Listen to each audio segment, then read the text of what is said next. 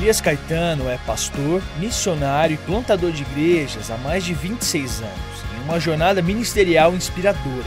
Em 98, partiu para a Europa e em 2002 para a África, onde se apaixonou pela cultura local e nunca mais deixou de servir ao povo africano, presidindo desde 2009 a missão Mãos Estendidas, órgão missionário que atua em África, Moçambique, Malawi, Zimbábue e Zâmbia ao lado de sua esposa, Wanda, é pastor líder na Missão Cristã Portuguesa, na ilha de Jersey. Vamos receber com muita alegria pastor Elias Caetano.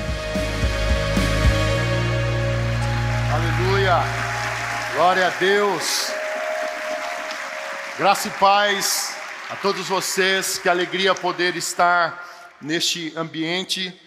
Estou sendo tão abençoado neste final de semana que Deus me deu o privilégio de estar aqui e ser tão abençoado por não só o pastor Carlito, pais, mas toda essa equipe linda, toda essa equipe linda, esses pastores maravilhosos. Obrigado pelo carinho, por tanto que vocês têm feito.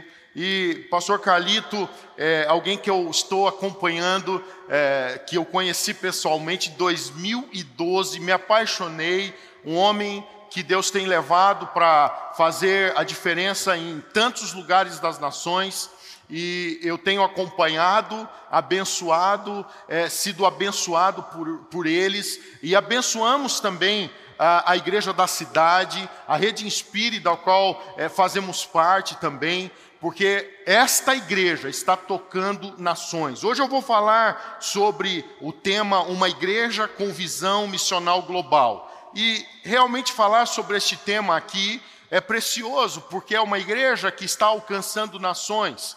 Ah, nesse mês de novembro mesmo, como o pastor Calito eh, já falou, uma conferência foi feita, Rede Inspire, abençoando pastores eh, em Moçambique, pastores muito pobres, a maioria deles, pastores que eh, precisam realmente de pessoas que vão lá, que possam dar a mão, a sua ajuda, para que eles participem de algo de impacto, como as conferências Inspire têm sido. Então, esta igreja, tem tocado nações. A Rede Inspire já está em vários é, cantos do mundo, em vários países. Lá na ilha de Jersey temos sido abençoados, lá numa ilha no Canal da Mancha, já há alguns anos abençoados porque o Senhor colocou uma visão muito clara, a qual esta igreja, vossos pastores e vocês têm procurado seguir eh, este princípio e ser esta igreja com a visão missional global. E eu queria compartilhar algumas coisas que Deus tem colocado no meu coração.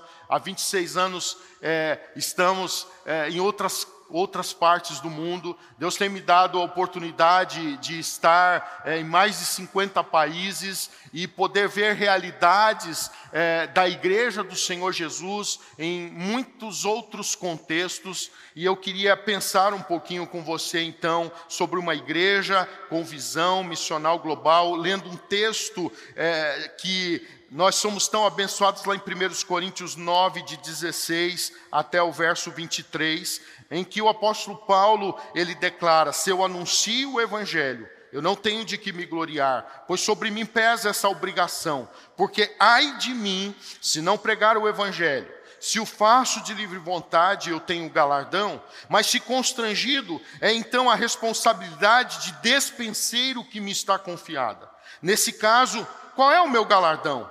É que evangelizando eu proponha de graça o evangelho para não me valer do direito que ele me dá. Porque sendo livre de todos, eu fiz-me escravo de todos, a fim de ganhar o maior número possível. Eu procedi para com os judeus como judeu, a fim de ganhar os judeus, para os que vivem sob o regime da lei, como se eu mesmo assim vivesse, para ganhar os que vivem debaixo da lei, embora não esteja eu debaixo da lei. Ao sem lei, como se eu mesmo fosse, não estando sem lei para com Deus, mas debaixo da lei de Cristo, para ganhar os que vivem fora do regime da lei.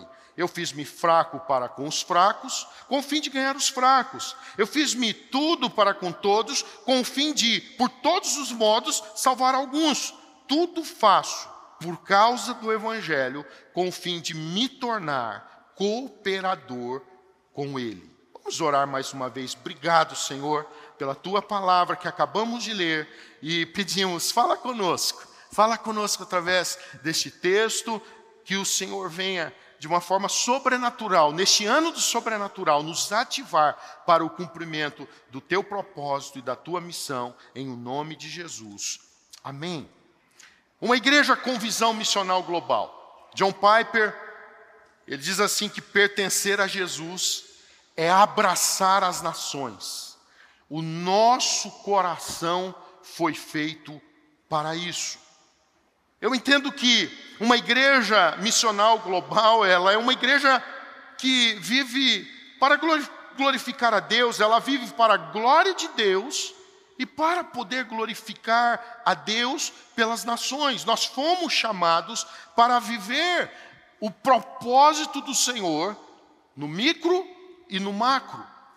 Pensando sobre essa igreja com visão missional global, é essa igreja que começa aqui no pequeno, no micro, mas essa igreja que vai pensar no macro, que vai pensar nessa dimensão em que o Senhor quer me levar a, a, a, olhar e ver as nações da terra. Nós precisamos pensar desta maneira. Michael Goren, uh, ele fala em um de seus livros, ele diz assim que uma igreja missional, ela é uma igreja cuja identidade missionária tem começado a transformar todas as áreas da sua vida interna: o louvor, a comunhão, a liderança, as estruturas e etc. Ele diz que uma igreja que está profundamente envolvida com sua vizinhança e com o mundo, buscando justiça e praticando a misericórdia. Uma igreja que fala no nome de Cristo e convida outros a estar em comunhão com Ele e com seu povo. Uma igreja que treina todos os seus membros para praticar o Evangelho em suas diversas vocações no mundo. E eu quero pensar sobre três princípios com você sobre uma igreja com visão missional global. Primeiro princípio, que é uma igreja com visão missional global, ela é uma igreja que caminha o caminho da obediência e da fé. Nos primeiros versículos que lemos, do verso 16 até o verso 19 de 1 Coríntios 9, olha só o que diz o texto da palavra. Se anuncia o evangelho, eu não tenho de que me gloriar, pois sobre mim pesa essa obrigação. Ou é-me imposta esta obrigação. E Paulo ele fala assim: porque ai de mim se não pregar o evangelho. Ai de mim se não anunciar o evangelho. Eu entendo que é um princípio de obediência. E ele fala no verso 17: se o faço de livre vontade, eu tenho galardão. Mas se constrangido, é então a responsabilidade despenseiro que me está confiada. Nesse caso, qual é o meu galardão? É que evangelizando eu proponha de graça o evangelho, para não me valer do direito que ele me dá. E o verso 19 ele diz assim: porque sendo livre de todos, eu me fiz escravo de todos ele fala, portanto, que ele tinha um propósito para isso, a fim de ganhar o maior número possível. Porque sendo livre de todos, eu fiz-me escravo de todos, a fim de ganhar o maior número possível. Uma igreja que caminha o caminho da obediência é uma igreja que entende princípios, como Paulo aqui coloca. Ele fala: olha, eu tenho que anunciar o Evangelho. Isso é para mim algo que eu tenho que ter um entendimento, e ele fala, é, é, uma obrigação, ele, ele entende isso, e ele até fala: ai de mim, se eu não anunciar o Evangelho. É uma questão de obediência, sim. É óbvio que anunciar o Evangelho, para mim, não, não é algo. Não é algo que eu sinto uma tristeza porque eu tenho que fazer, de forma nenhuma. O Evangelho, a exposição das boas novas, é a partilha das boas novas, é saber que o melhor presente possível que eu possa dar a alguém é a partilha do Evangelho, é partilhar o Evangelho. Então eu tenho que entender que, embora é um princípio que pesa sobre mim essa obrigação, mas é algo prazeroso, é saber que eu estou levando a vida eterna para as pessoas e eu preciso é, isso como algo incrível que eu preciso me envolver. E pensando nisso, uh, David Livingstone, que foi alguém que tocou a África, está lá. O, em África você passa em tantos lugares que foram tocados por David Livingstone. David Livingstone, certa vez, ele disse assim: Eu prefiro estar na África cumprindo a vontade de Deus do que estar sentado no trono da Inglaterra, mais longe de Sua vontade.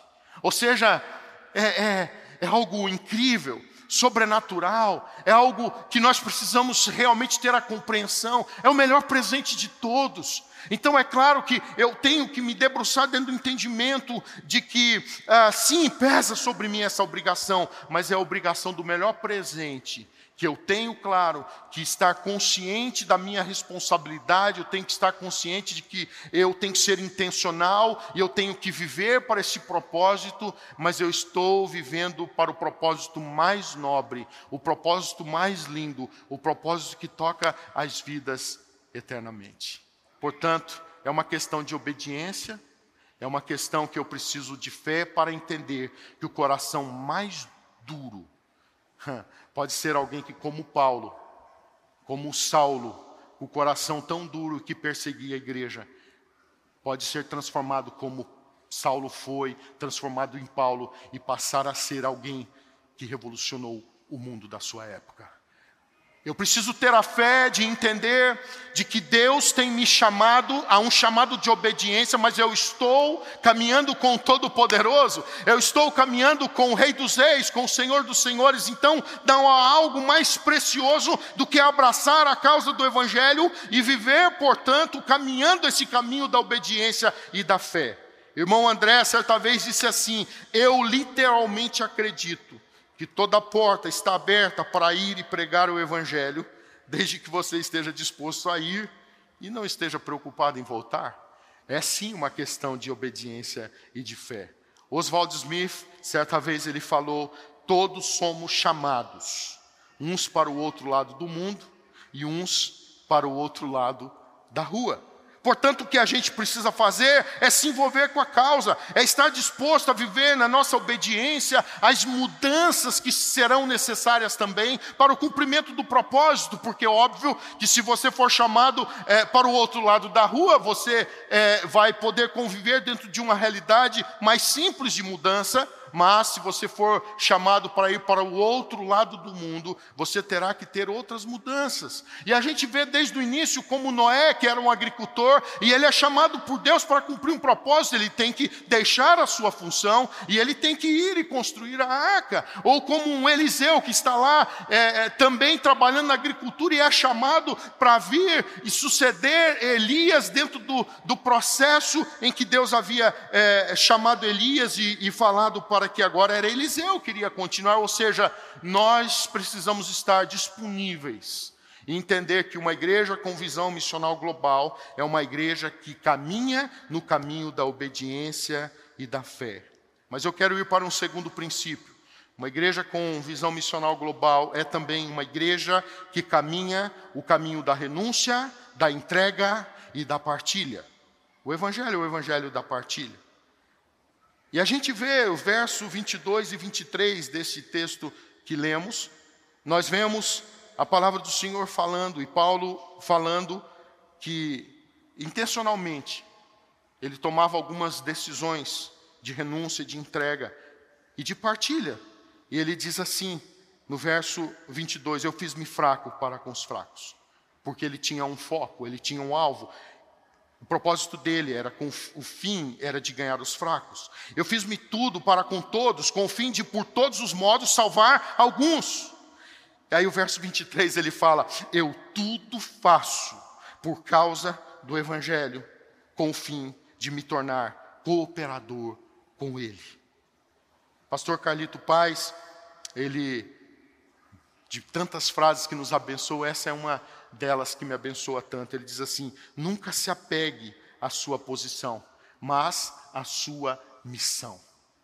Nunca se apegue à sua posição, mas à sua missão.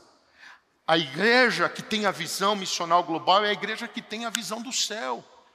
É a igreja que entende o propósito, como Oswald Smith certa vez disse, que Deus amou o mundo de tal maneira que ele deu, conforme João 3,16, ele deu o seu único filho, e ele diz assim: Ele deu o que há de melhor no céu. E ele pergunta: E você, o que você tem dado? Você já deu a si mesmo? Você deu os seus filhos? Você tem dado as suas orações? Tem dado o seu dinheiro? Tem dado qualquer coisa? O que você tem feito em favor daqueles que se encontram em trevas?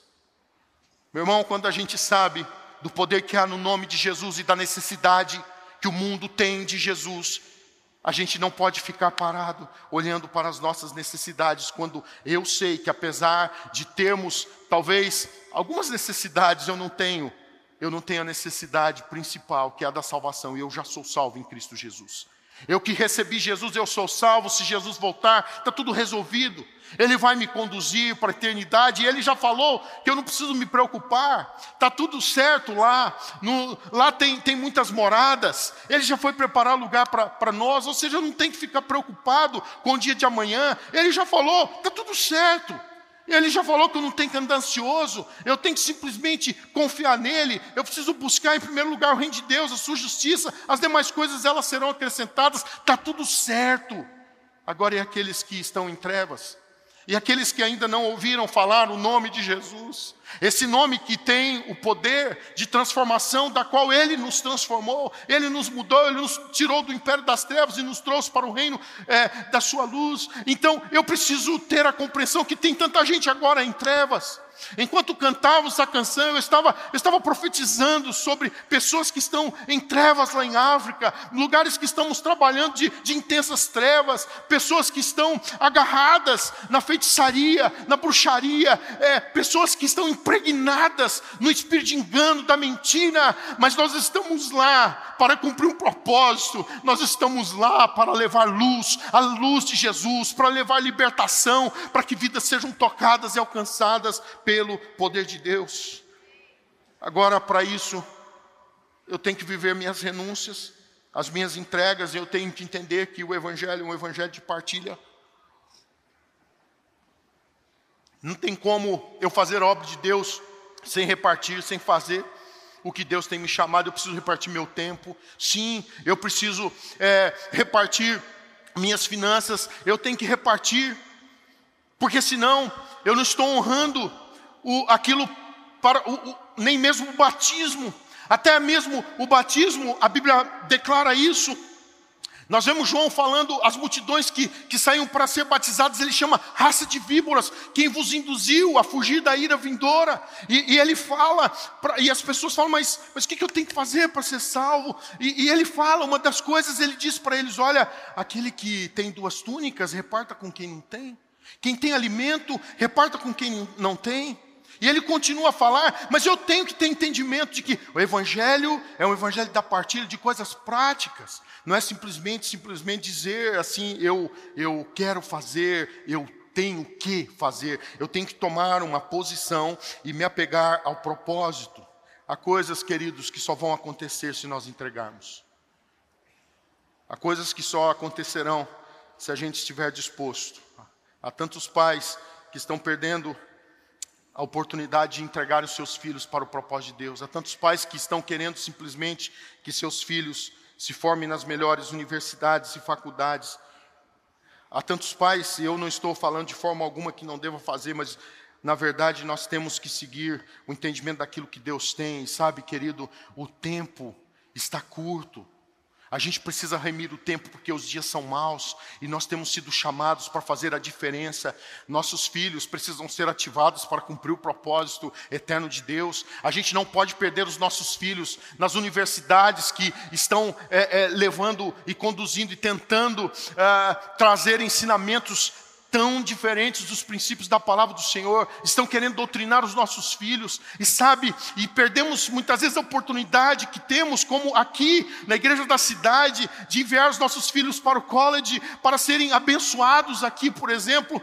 Gente, não temos tempo a perder, há algo que precisamos compreender. A causa do Evangelho é a causa mais nobre, e custe o que custar, a gente precisa continuar a obra da evangelização mundial, a gente precisa ser essa igreja com a visão missional global, que está é, certa de que para que o Evangelho chegue em outros cantos, em outros lugares, eu preciso fazer as renúncias, as entregas, as partilhas. E falando de renúncias, de entregas, certa vez eu eu tive que fazer um, eu fiz uma entrega com muita convicção a Deus. Eu fui para Portugal, como o pastor Carlito Paz disse, muito novo. Eu estava ainda com 20 anos, faltava um mês para fazer 21 anos. Eu chego em Portugal, uma cidade de Faro, no sul de Portugal, numa igreja bem pequena na época, apenas de portugueses, 30 pessoas, máximo de 30 pessoas que estavam lá. E essa igreja, ela é uma igreja que tinha nove anos, tinham passado dez pastores, estava seis meses sem pastor, por isso ligaram para o seminário onde eu estudava para pedirem alguém que estava se formando para ir para lá, que eles tinham necessidade. E certo que Deus me encaminha e eu chego lá. Eu estava lembrando de que eu cheguei lá, havia um presbítero, a igreja estava sendo conduzida por, um, por líderes, e houve um presbítero que ele olhou para mim, e ele falou assim na minha, o português costuma ser bem direto, mas ele falou rindo, e ele olhou para mim, e ele viu eu tão novo, tão jovem, e ele disse assim: é dessa que a igreja acaba. Ele falou isso para mim. Ele, um presbítero da igreja, uma das lideranças é dessa, ele, e ele deu risada. E por que, que ele falou isso? Porque a igreja vinha passando uma série de, de enfrentamentos em que estava naquele momento e vendo aquele menino chegando ali. E, na realidade, ah, eu passei realmente muitas lutas. E parte dessas lutas foi com a própria liderança. Mas mesmo assim, o melhor que eu tinha era estar com os irmãos. Eu tive enfrentamentos com a cultura, eu era muito novo, não tinha sido preparado para ser um pastor, é, é, um missionário transcultural, eu não tinha sido preparado para trabalhar em uma outra nação, eu tinha sido preparado, eu estudei é, bacharel em teologia, achei que iria ser um pastor auxiliar, alguma coisa assim, enfim. E eu lembro-me que eu cheguei a um estado em que eu tinha dificuldade de sair de casa, eu tinha dificuldade de ir nos estabelecimentos é, nos órgãos públicos tratar das coisas, eu tinha que fazer muita coisa. A igreja pequena, o pastor faz, é, faz de tudo um pouco, era assim, e com baixa renda ainda por cima, nossa igreja muito pequena, e eu tinha, eu comecei a ter muitas dificuldades. E um dia, quando eu estava com três meses lá, eu fiz uma oração ao Senhor. Eu levantei, eu já estava assim, ah, explodindo. Eu falei, Senhor, eu sei que o Senhor me chamou para Portugal. Mas eu disse assim, mas a hora que o Senhor me mandar embora daqui, eu vou sair daqui correndo. Foi desse jeito minha oração, simples assim. Eu vou sair daqui correndo. Naquele mesmo dia, naquela mesma manhã. Eu morava no centro de Faro.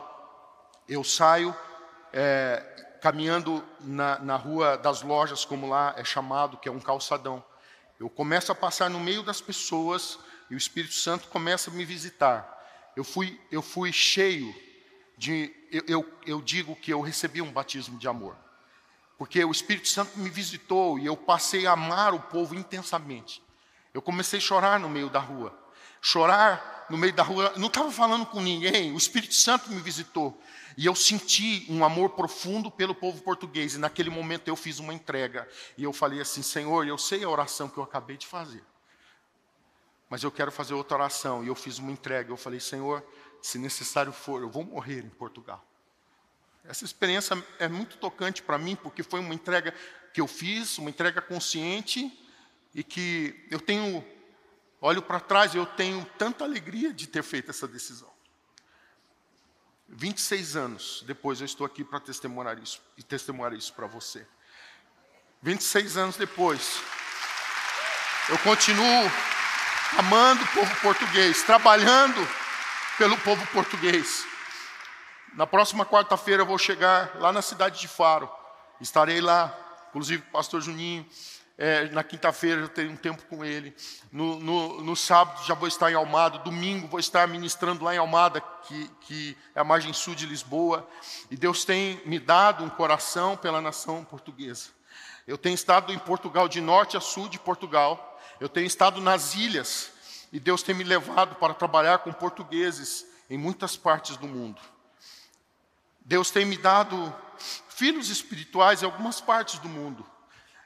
Mês que vem eu estarei indo, por exemplo, ao Chipre para visitar portugueses, estarei indo à Suíça para visitar portugueses, porque Deus me deu um chamado. Mas para isso eu preciso, precisei fazer uma renúncia, precisei fazer uma entrega e tenho vivenciado realmente esse projeto de Deus. Deus me agraciou. Eu cheguei em 98, em janeiro, em setembro de 99, eu me casei com a minha princesa, Wanda, que foi o melhor presente que eu recebi depois da salvação, depois do meu Deus, foi a Wanda, Deus me deu a Wanda, minha esposa, que está comigo aqui, que me abençoa tanto e me abençoou tanto a entender a cultura portuguesa. Depois lá, Deus me dá dois filhos, o Joshua, é, o, o Gustavo.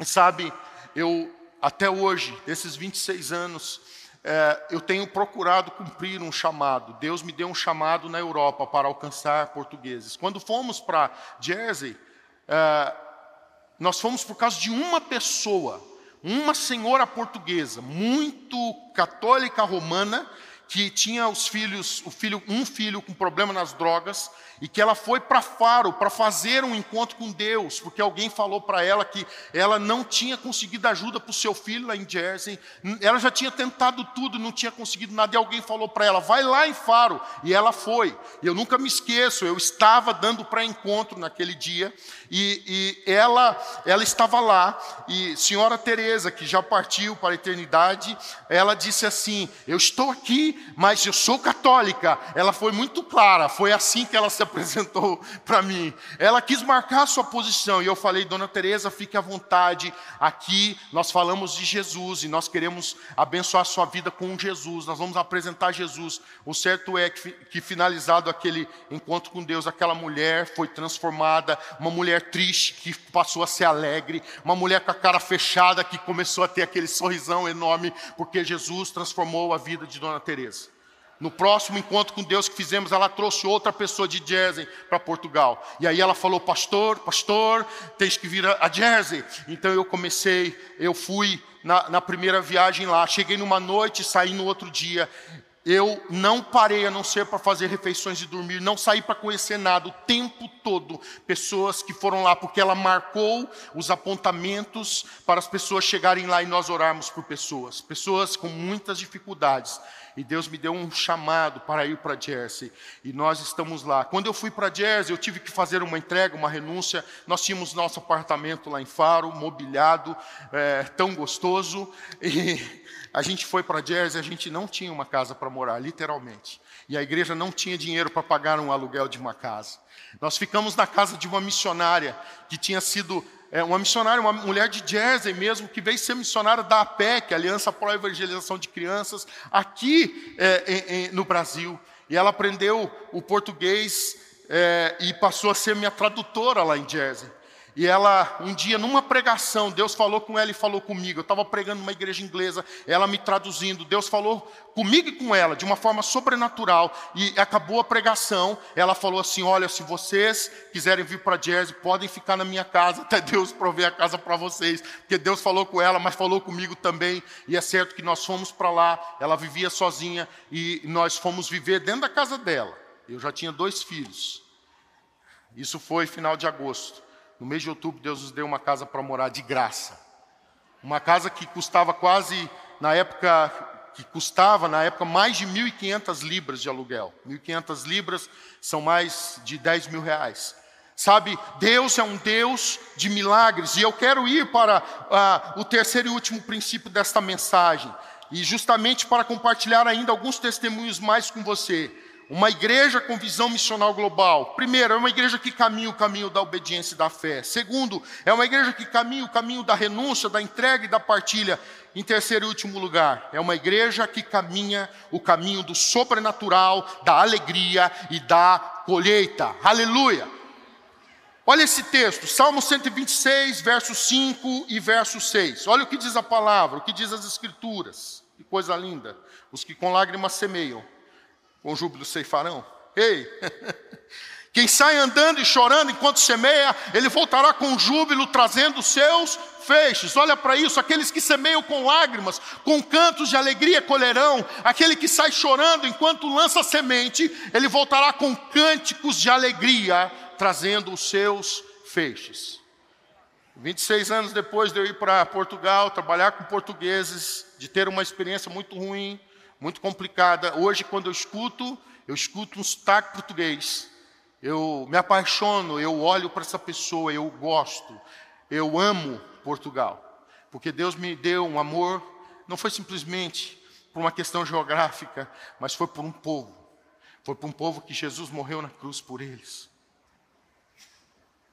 Um povo que, infelizmente, você olha as estatísticas e vê cerca de 97% de portugueses nas estatísticas é, é dito que é cristão, mas um cristão sem o Cristo vivo, que não conhece Jesus, que vive uma realidade simplesmente de religiosidade que nem igreja vão. Mas Deus está fazendo algo novo em Portugal. Deus está usando, inclusive, a Rede Inspire para revitalizar e abençoar igrejas. Pastor Vinícius está lá abençoando é, é, vidas. Nós temos alegria de ver Deus, Deus fazendo coisas novas em Portugal. Igrejas estão crescendo. Eu estou tão feliz de ver o que Deus está fazendo em Portugal. Deixa eu te pedir alguma uma coisa. Se junte a nós em oração por Portugal. Se junte a nós, se junte a nós por um clamor, para que Deus faça algo novo, para que esse ano do sobrenatural aqui seja um ano do sobrenatural nas igrejas portuguesas, mas não só em Portugal, mas lá na, em Jersey, lá na Alemanha, lá nas, na, enfim, na Europa, lá na América, tantas igrejas portuguesas espalhadas pelo mundo em tantos lugares. Deixa eu dizer para você, hoje, 26 anos depois, eu estou tão, tão mais animado Sabe por quê? Embora eu já tenha menos forças físicas, mas eu já tenho tanto mais sementes que eu plantei e eu sei que eu vou colher. Eu olho com expectativa para o futuro, eu sei que eu terei uma grande conquista, eu terei muitos portugueses que eu vou alcançar na Europa para Jesus, porque eu já plantei tanto em tantos lugares, eu estou semeando. Eu lembro-me que quando eu cheguei em Jersey, para viver, nós começamos a plantar a partir de ir lá, idas e vindas, idas e vindas, mas há, há quase 15 anos atrás nós fomos mesmo é, viver lá. E eu lembro que neste ano, neste ano, eu tive embates terríveis. Eu lembro que passou um tempo, uns dois meses que a gente estava lá, parece que o inferno desceu, a gente começou a ser mal falado, sabe? Tudo mentira, mas mentira, todo dia tinha uma mentira nova sobre nós. E coisas e ataques contra nós, contra a igreja. E a gente já, já vivia, as, a, a, a, tudo que a igreja tinha estava no, no, no porta-mala do nosso carro. Que a gente não tinha um espaço, não tinha dinheiro para alugar um, um salão, então a gente ia para as igrejas que nos cediam. É, a gente fazia ah, o culto da quinta-feira numa igreja, a gente fazia o culto do domingo na outra igreja, nos horários que a igreja cedia. O ensaio do louvor era numa sala de uma igreja, o, o, os discipulados era em outro lugar, a escola de líderes era em outro lugar, cada dia era um lugar diferente. A reunião de oração era em outro local, era assim. Eu lembro que a gente começou a ser atacado, atacado, atacado, atacado. Eu tive é, cerca de, de alguns meses que eu, eu experimentei algo eu experimentei acordar chorando e dormir chorando. De tanta luta. Luta em Jersey, luta na África. Mas um dia Deus falou comigo: se posicione. Deus me levou para o texto de Abacuque. E naquele dia eu tomei uma posição e eu cheguei diante da igreja naquele domingo após essa aquele dia eu falei assim, gente, não importa que estão nos atacando, se estão nos atacando é porque vai ser grande o que Deus vai fazer nesse lugar. Eu falei, eu não sei quanto a você, mas eu vou tomar uma posição. Indiferente do que a gente está vivendo, eu vou me alegrar no Senhor. Eu vou me alegrar no Senhor. E sabe, queridos, a chave virou, não, não levou muito tempo. Chegou cerca de um mês depois daquela experiência, a chave virou. Nós começamos a viver milagres. O sobrenatural começou a acontecer. Sabe, nós começamos a viver alegria, alegria veio, Deus começou a trazer colheita para nós, nós começamos a ver. Então, eu estou aqui para dizer para você que o nosso Deus em todos os lugares está movendo a uma colheita para aqueles que estão semeando, mesmo que em lágrimas estão indo e fazendo, a uma colheita para você. Não pare, vá em frente, não desista, não desista, não desista do seu chamado, não desista do seu propósito. Que o Espírito Santo venha sobre nós nessa noite. Sabe, nós estamos em África e nós, eu quero finalizar falando um pouquinho de África, porque a gente foi para a África, irmãos. Quando Deus deu o chamado, foi ao meu pastor a nível nacional, que já faleceu, o pastor Leopoldo. Em final de 98, Deus nos deu uma palavra, dá-lhes vós mesmo de comer. Nós éramos 10 igrejas em Portugal. Juntava tudo para dar 600 pessoas. Nenhuma igreja tinha templo próprio, nenhuma igreja tinha casa pastoral própria. Tínhamos nossas dificuldades. A maior parte das igrejas tinha dificuldades financeiras, mas Deus deu uma palavra: dá-lhes vós mesmo de comer. O nosso pastor nos reuniu na Assembleia Geral Nacional, apresentou a palavra que Deus deu para ele falou: vamos? Nós falamos: vamos. Em abril de 99, nosso pastor Pisa, juntamente com outros pastores lá em Moçambique, começa o trabalho, que na época não se chamava Missão Mãos Estendidas, depois que denominamos Missão Mãos Estendidas, pela palavra que Deus deu para ele. E sabe, Deus foi levantando a obra do Senhor lá. Deus nos deu uma visão de plantação de igrejas nas aldeias. Começamos, aliás, na cidade da Beira, nos arredores, e nós fomos para as aldeias. Passados 20, quase 25 anos, no mês de abril agora, Missão Mãos Estendidas vai completar 25 anos. Passados 25 anos, hoje, a Missão Mãos Estendidas, nós já somos mais de 350 igrejas plantadas nas aldeias. nós somos alguns centros de acolhimento que abençoa crianças, adolescentes, jovens em Moçambique, no Malawi e na Zâmbia. Quatro nações que tocamos: Moçambique, Malawi, Zimbábue e Zâmbia. Lugares pobres, pastores que, que treinamos de seis em seis meses, os nossos seminários, pastores que têm imensas necessidades, sabe? Pastores que, se você dá uma bicicleta para ele, ele se alegra, porque ele não tem condição de comprar uma bicicleta. Mas, sabe, eu estou aqui para dizer não de problema, eu estou aqui para dizer de um Deus que está salvando gente lá nas aldeias de Moçambique, do Malau e da Zâmbia. Eu estou aqui para dizer com alegria do resultado da colheita, dizer que Deus é bom, que Deus, Ele cumpre a sua palavra, e aquele que se dispõe a fazer a obra, Ele vai ver a colheita, Ele vai ver o milagre. Então, eu quero animar o seu coração nessa noite, para que você possa ser essa igreja que tem a visão missional global, que olha para as nações e que vê os milagres de Deus acontecer. Eu queria que você pudesse ver em imagens um pouquinho do que Deus tem feito nesses anos lá. É óbvio que a missão Mãos Estendidas é o que é, porque ninguém faz grande sozinho, como diz nosso pastor Carlito Paz. E se faz sozinho porque não é grande. O que Deus está fazendo lá é porque Deus nos deu amigos, nos deu parceiros, pessoas que têm o coração de abençoar outros lugares, e nós estamos trabalhando como corpo de Cristo. Então, Deus está fazendo muitas coisas só nesse ano de dois, agora de 2024. Nós já inauguramos dois postos artesianos só nesse ano, porque Deus tem mandado parceiros que têm nos abençoado. Sabe, nós temos distribuído milhares de Bíblias, é, centenas e centenas de bicicletas, nós temos abençoado pastores mensalmente, enfim, Vamos ver um pouquinho do que Deus está fazendo. Depois eu vou orar com vocês.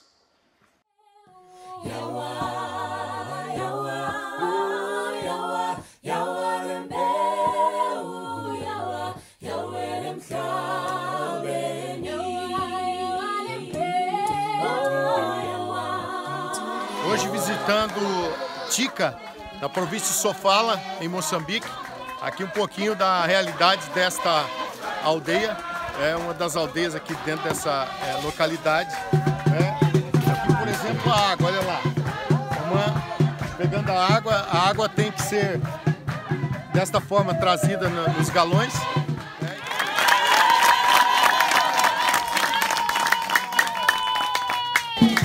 A maioria das igrejas são assim mesmo. Se reúnem nas aldeias, é onde nosso propósito tem sido de apoiar esses pastores. E é uma bênção, não é?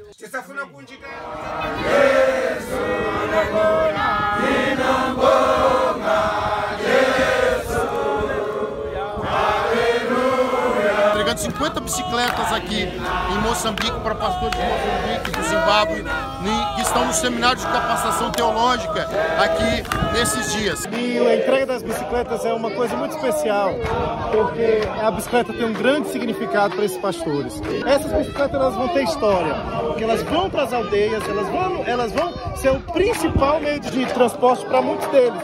Então quero agradecer você que tem ajudado a missão Mãos Estendidas aí. Mamba, Mamba, Mamba, Mamba, Mamba, Mamba, Mamba,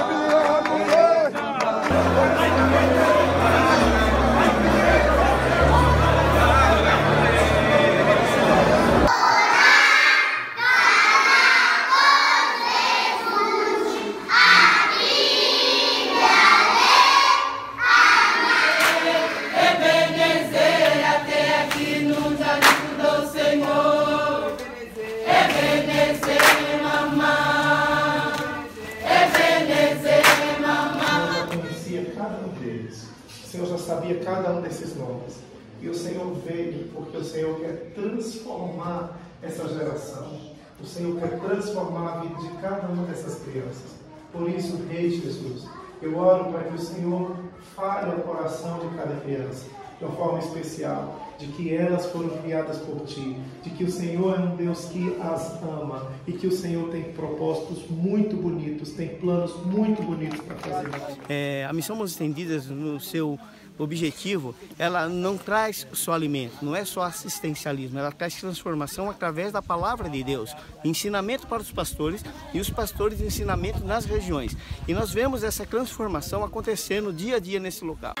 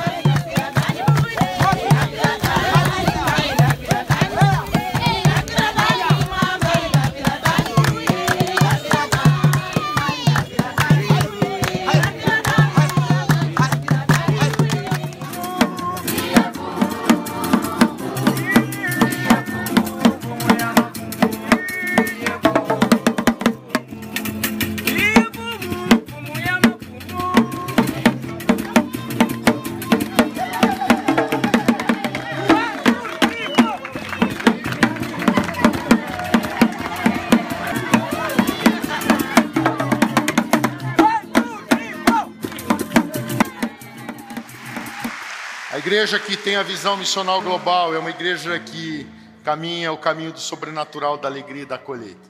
Um dia eu estava lá em Moçambique, aliás, lá no Malau, e eu, nós fomos visitar uma igreja 10 horas da manhã, um sol escaldante, e a gente chega lá naquela igreja, uma igreja de interior de aldeia, lá em Malingundi, no Malau. A gente chega lá, a igreja não tem piso, a igreja não tem teto, só tem as paredes. Mas olha o que, que tinha dentro dessa igreja. Olha esse vídeo para você ver o que, que tinha lá dentro.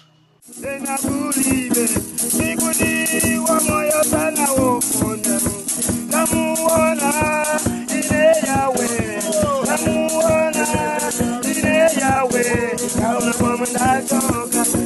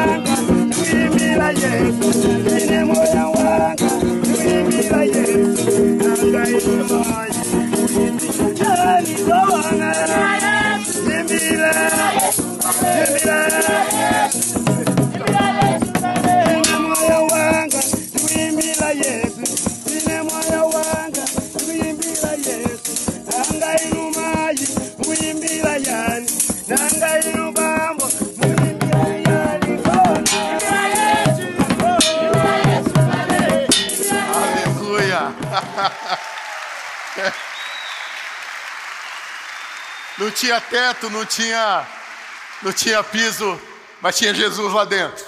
Glória a Deus, que bom que você recebeu esta palavra da fé, essa mensagem, o Espírito Santo agiu e certamente agora é hora de você poder dar uma resposta para Deus. À luz do que você recebeu nesta mensagem de fé, pregada com tanto amor, uma mensagem bíblica de Deus para o seu coração, é hora de você dar uma resposta para o Senhor.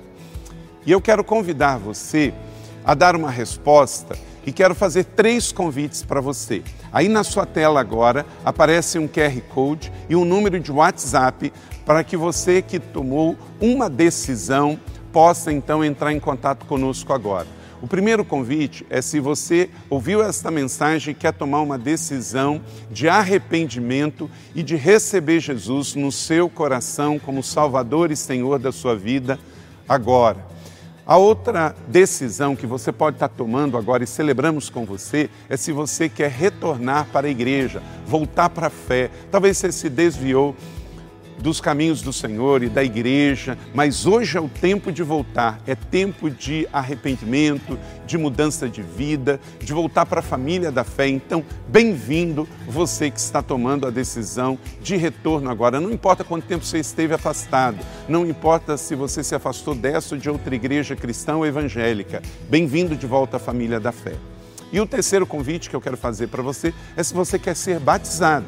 Então, se você quer ser batizado em águas, se você está em São José dos Campos ou em qualquer cidade onde temos uma igreja da cidade ou aí na sua cidade, entre em contato conosco agora pelo WhatsApp ou pelo QR Code e diga: Eu aceitei Jesus, eu quero ser batizado. Eu não tinha sido batizado em águas ainda, no batismo de imersão, que é o batismo que Jesus viveu lá no Rio Jordão, sendo batizado por João Batista, e eu quero ser batizado em águas também. Então entre em contato conosco. Amém? Então, bem-vindo à família da fé. Parabéns por tomar uma destas decisões hoje, após ouvir esta mensagem. E o nosso campus online aqui da Igreja da Cidade está aqui para servir onde você estiver. Deus seja louvado. Vamos orar juntos? Pai, eu quero te agradecer por cada um que recebeu agora a tua palavra e ela tocou no coração e eles estão dando uma resposta para o Senhor. Eu abençoo cada um dos que nos acompanharam agora nesta transmissão.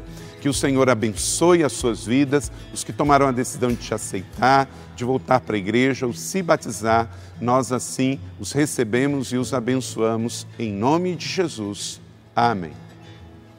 Obrigado por estar conosco. Se você tem qualquer outra dúvida também, aí no chat ou nas nossas mídias sociais ou no WhatsApp, mande para nós e nós vamos entrar em contato com você. Somos a Igreja da Cidade, uma família para pertencer. E aqui no campus online, uma família para pertencer onde você estiver. E seja bem-vindo também às nossas celebrações presenciais. Você pode ver aí no vídeo também os horários e os dias que temos celebrações. Bem-vindo, Deus te abençoe e até a próxima.